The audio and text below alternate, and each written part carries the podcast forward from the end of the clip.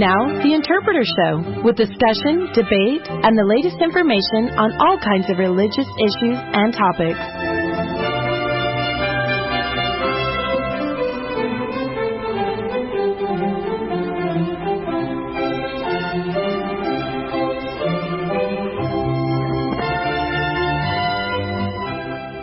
We uh, are going to move on and uh, from from our come follow me segment.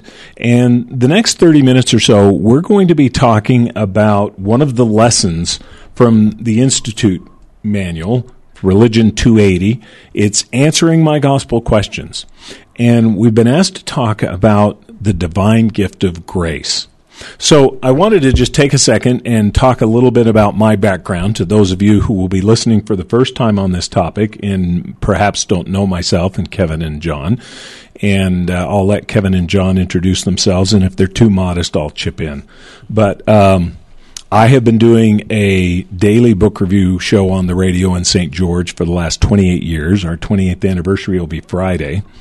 And uh, so I am widely read and uh, I am very passionate about the gospel of Jesus Christ and its doctrines. Every week I talk about a religious book, some from the LDS tradition and some not. But it's something that I have a very great interest in, and I have a lot of research uh, that I've done, and I'm particularly curious and anxious to learn more about doctrines. So, Kevin, tell us a little bit about your background on this, and then we'll turn it over to John. Okay. Um, I just basically grew up uh, a lifetime member of the church in Utah, just north of Salt Lake City, and then I was during my mission started running into some questions, and and uh, and also one of the members of the church there loaned me a book by Hugh Nibley, An Approach to the Book of Mormon, and that opened my eyes more to the possibilities of scholarship and what I could see. And uh, when I came back, I started tracking down all things Nibley that I could find, and going to used bookstores and libraries and you know, bound periodicals in the stacks. And then when FARMS started up, uh, I got involved in that fairly early on. And then since uh, the early 1990s, I've occasionally found I had something to say and would. I've had a number of things published. Now, I think I just had my 41st article published since then. So I, I've been involved as a lay member, just interested, and uh, I found that I could see a lot further by standing on the shoulders of giants than crouching shoulder to shoulder with the pygmies. So it's just you know finding out uh, certain people that are going to help me see better, and then occasionally being able to put it together in a fresh way myself, and you know just continuing to learn and being excited by this stuff. Thank you, Kevin. John. Okay, well, um, John Gee, I have um, a master's degree from UC Berkeley and a PhD from Yale, and uh, I have been publishing responses to criticisms against the church for 33 years now. Um, so I have a, a, little bit of a background in this, and on this particular topic, I've actually published uh, two articles on grace and what and, we mean by it. How many languages do you speak, John? I have trouble with English. and I have trouble with English too. Um, but I, I, I, do have a language background, and uh, and some people think it isn't quite fair because Greek was my mission language. Um, so I do use it occasionally still, uh, and so I and I largely trained as a philologist, but I've also um, done some archaeology. So, um, in this particular topic, so this this course is not your typical way you think of a course on answering questions because what they do in the manual is teach you how to get answers for yourself. And they use certain test cases. Uh, so in this part, it's a section on using sources that facilitate faith inspired learning and edifying discussions. The first one talks about using prophetic sources. The second one is on life help, and then uh, some introduction to the topics. This particular lesson uses the topic of grace as a means of teaching the students how to find their answers, not giving them the answer, uh, which is often what we've done in the, the past, is um, that you go read somebody who's sorted the issues out. Instead, it's teaching them, the students, how to sort the issues out for themselves. And grace just happens to be the topic they use as a springboard for that. You know, that's an interesting um, way that they're approaching it, John. I, I was dealing with a couple in St. George who were having a faith crisis. And they were referred to me by our stake president. And so I started meeting with them. And the brother in particular, after a period of time meeting with me, and when he had gotten his questions resolved to his satisfaction, said, When President Bangerter said I was going to come to you, he said, I just expected you to give me a sheet of all these answers. He said, and you didn't do that at all. I just said, okay, if you've got a question, let's find the answer. You'll find the answer. All I want you to do is whatever you're reading, whatever you're studying, whatever podcast you have, whatever, just let me know what it is. And then I'll go along with you. We'll take this journey together, but you can figure it out for yourself. And it took about a year and a half. And uh, he would come in and see me every few weeks and we would go over some things. And that is exactly what he did. I was able to say, well, you might check Matt Brown. You might check Margaret Barker because he had some, some questions involving the temple. And both of those sources, in fact, he even went so far, Kevin, as to email Margaret and she emailed him back. But it was one of those situations where this is exactly what you're talking about, John. Is he learned how to find his questions, and because he looked at them, and a couple of times I remember distinctly, I had some original sources from Brigham Young handy, and so he had a question about a quote Brigham Young had said that really concerned him from what he read on the internet. I, it might have been Grant Palmer who said it, and we all know what that is. But I said, well, let's see what Brigham really said. So we got the whole quote, and sure enough, it had been edited to take out a clarifying point that Brigham had made so that this quote made sense. And it made sense in an entirely different way that was very anti church. But because he found it himself, and I didn't just hand it to him, it made a big difference. So yeah, I, I, I, like that point, John. I, I think this is um, sort of in the spirit of that, rather than do what I've usually done with um, grace, and it's been more a philological approach. Uh, but just some pointers if for people looking at, at grace. One of the things to notice, um, I think it was uh, Edward Schillebeeckx, uh, who's a Glad you said that. I have one of the books, but I actually have the two books. But. Yeah, but what I just I haven't. I just remember reading, looking through that, and seeing one of the the comments that he made. It says that what Jesus said about grace isn't theologically useful, and which, okay. which or what they they said about grace in the Gospels wasn't theologically useful, and that that thought has sort of struck stuck with me. Not that I um, agree with it, but it's interesting to to open a way to look at it. So, if you look at the way that Jesus uses the term versus the way that and the way that's used in the Gospels, as opposed to the way it's used by, say, Paul. Um, and I think there are reasons for that, and I can perhaps explain them. But uh, if you look at that, maybe what we ought to be doing is focusing on the way that Jesus uses the term. And if you look at the way that the term is used in the Book of Mormon, it's used the way that Jesus uses it. Now, Paul is talking to a Gentile audience. And the term that we translate as grace happens to be one of the big religious terms used among Gentiles in a um, pluralistic religious society. So where you, it's sort of the common vernacular when you're talking about religions at that time, where they, this becomes a big concept. So of course Paul addresses that and puts his spin on it, um, trying to lead them to the gospel. But he uses it a lot more and in different ways than Jesus does. So if you're, I think that the student or anyone else who's interested in this topic and interested in coming up with their own answers, that's something useful to look at is the, how does Jesus use the term? How is it used in the Book of Mormon? And then use that as your basis before you get to Paul.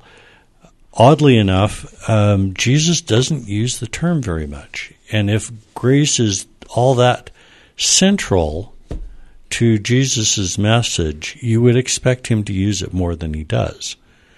And it's not that there isn't grace involved, but it's worth paying attention to how Jesus himself uses the term. So, and it's not always translated as grace when in the mm-hmm. King James. Right. So then let's back up a second. So Kevin, if we're looking for the things that John has just said about what Jesus had to say about it, where would we tell people to go so that they could find it for themselves? Well, like the the lesson here talks about using the uh, using like the topical guide and things, and that can be helpful. Although, say, and I'm just listening to John here, I'm thinking, well, that's very interesting. And then I, I look for the ones that they've cited, and you've got uh, in the Gospels here, I can see uh, basically one reference to grace, but I suspect that there's more. Partially, you know, because as John has also said, that the, the word may be translated differently. But uh, it's it's easy sometimes to look just for the Bible dictionaries, but it's better if it's a bit more work just to do the word search and see what comes up that you might not expect because uh, sometimes um, they they won't give you necessarily all all of the references that are there. So it, it may be a little bit more work, but then in going through this stuff that, that comes up in just a word search in, in the scriptures. And if, if you don't have computerized scriptures, uh, you can go to the LDS site and just search in the scriptures, and you know you can go to the dictionary and see the ones that they pre-collected for you. But if you just you know, I think it's safe to assume, though, Kevin, that they have the electronic scriptures. Well, yeah. One of the one of well, the electronic tools, as long as we're talking about it, so the search engine that the church uses on its website was developed by a couple of professors at BYU, and it's available separately. It's called WordCruncher. It's available on WordCruncher.com, and it has the LDS scriptures. One of the things you can do is you can also get the Greek and Hebrew texts on the side, and even if you can't read them, so look up grace do a search on grace, and WordCruncher allows you to have the Greek and the Hebrew, and they pull up simultaneously with the, the English, so you can uh, compare them. So you can look on grace, and you can click over on the Greek word for grace, and they even have a, a parallel Bible, and, and where it's translated differently. And you can just search on a on. It'll give you different citations. Right, and if you just click on that word over in the Greek, even if you don't understand it, it'll bring up all of the citations in Greek and with the parallel ones in English, you can see how it's used. So, or you can go to Strong's if you're mm-hmm. concordance if you're that inclined. But that's one way of looking at the the scriptural some of the electronic resources available to you, and all of this is free. So, Kevin, what's a what, what's another step beyond that where you would recommend that they go? Um, well, I just think that there's a sense, you know, when I talk about standing on the shoulders of giants, that's one thing. Is uh, the you know, the the lesson also talks about looking at general authorities and how they've uh, uh, used grace in various conference talks. That's another thing that comes up here. And of course, there are some people that uh, there's you know scholars like John and others uh, uh, that uh, that have addressed this. Uh, there's lots of people at BYU and, and and other schools and other schools of thought. When you start chasing it, it's just um, when you when you really if if it's a topic that you can get passionate about, then there's no limit to the sources that are out there, and then then you you'll find people that disagree and, and want to understand why they disagree, and you go back and forth, and uh, that's just part of it. Uh, and that that that's is something that's worth doing sometimes because Joseph Smith himself said, uh, by proving proving contrarieties, truth is made manifest. You know, you you wrestle with the different readings of it, and that gives you a bit more definition. You know, what what's it like, what's it not like. But it's uh, instead of just looking for the pat answer, look look for the human wrestle with this whole thing, and that that I think gives you a more realistic yeah, it, it um, one of the things that you can do and that is recommended by the manual is so you start off and it's worth knowing what the scriptures say about it. And it's also worth knowing what the prophets say about it. So you have the, the prophets on one side and the scriptures and they, they will reinforce each other. But what you, you can start on, uh, churchofjesuschrist.org and you can look up the topic. Uh, this is something that I teach my students to do. Uh, most of them have an idea how to do it already, but you can type in and it will pull up the words of the prophets and you can see what they have had to say about it. So you can know what the church's position on a particular thing is. And by looking through their, um, you know, the, the prophets don't come out and most of the time and just say this is the way it is and they usually provide a reason for for why they uh, take the position that they do, and you so you can read them on that. Um, after that, there are some faithful alternate voices.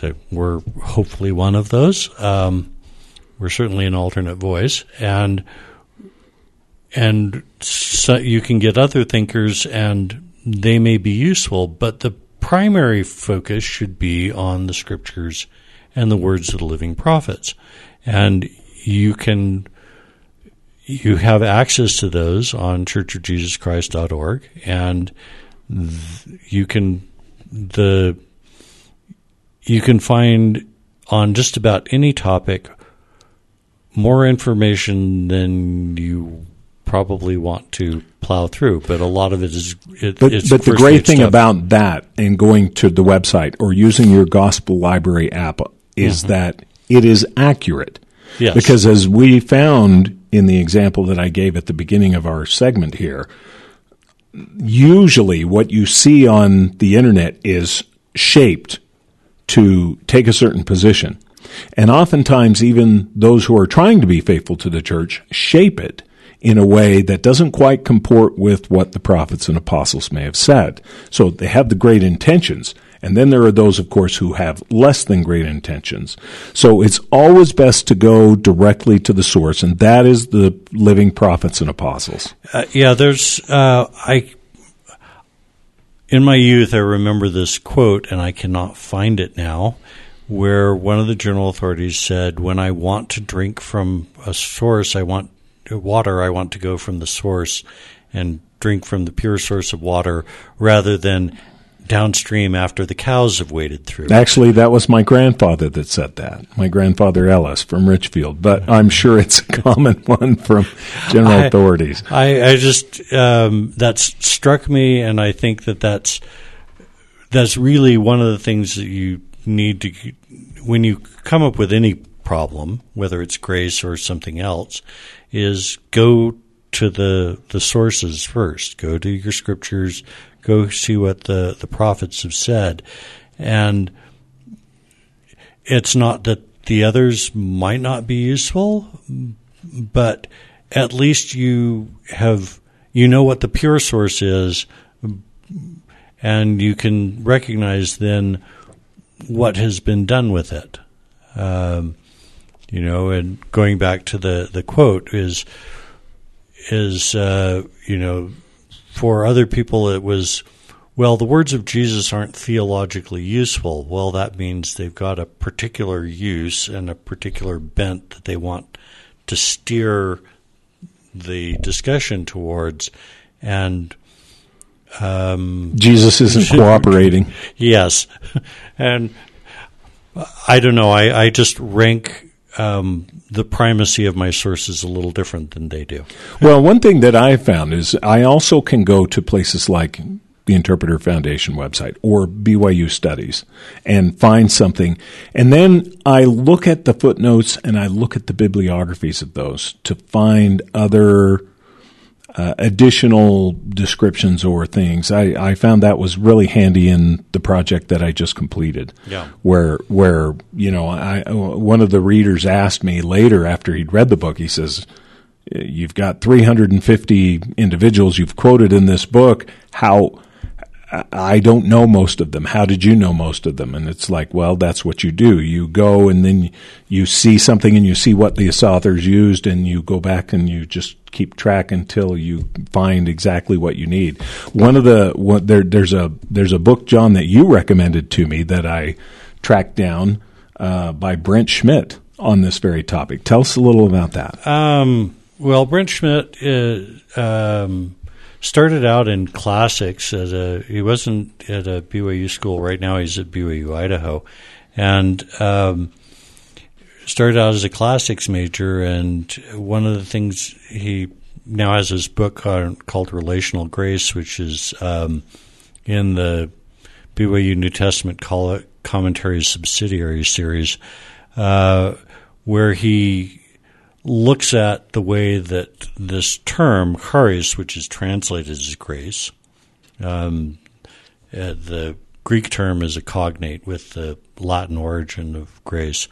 Um, and that uh, he noticed that the way it was used in classical sources was not the way that Protestant theologians looked at it.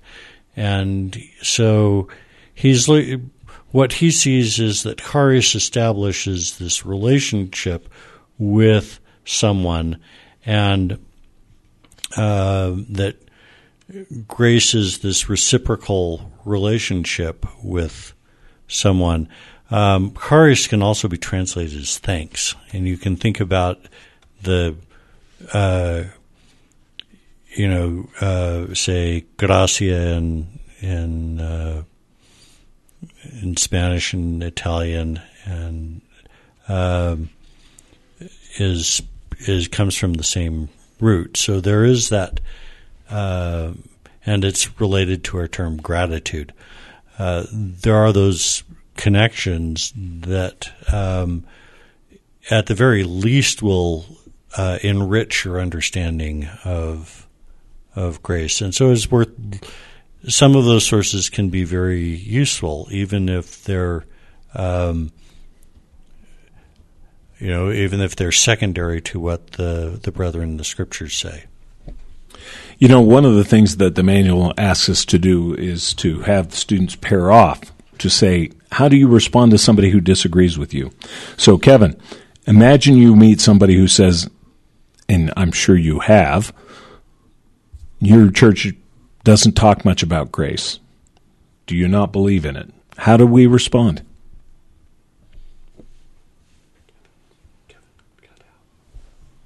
Kevin? Hmm.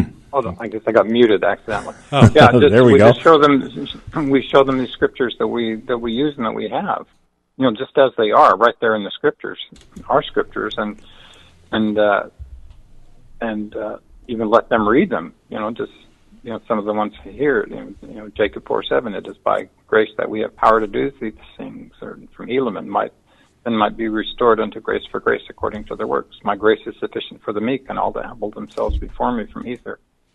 For when pray that the Gentiles be given grace that they might have charity. Moroni, by the grace of God, you are perfect in Christ. Jesus received grace for grace from D&C 93. So just to show that it's there, and even if we, we might have a different emphasis or a different you know, framework to look at it, the idea is there so that we do have something to talk about.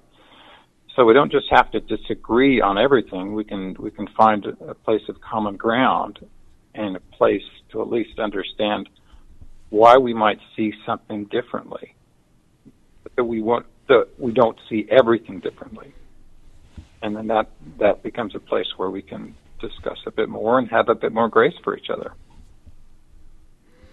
You know, one of the things that uh, I like about this lesson and I like about the topic that we have is okay, we've talked about how to find information when you find the words of the prophets and apostles about grace. I think what's really important is that we figure out how to put it in our lives. Because a lot of times, in fact, I was listening to Elder Uchtdorf's talk from General Conference today.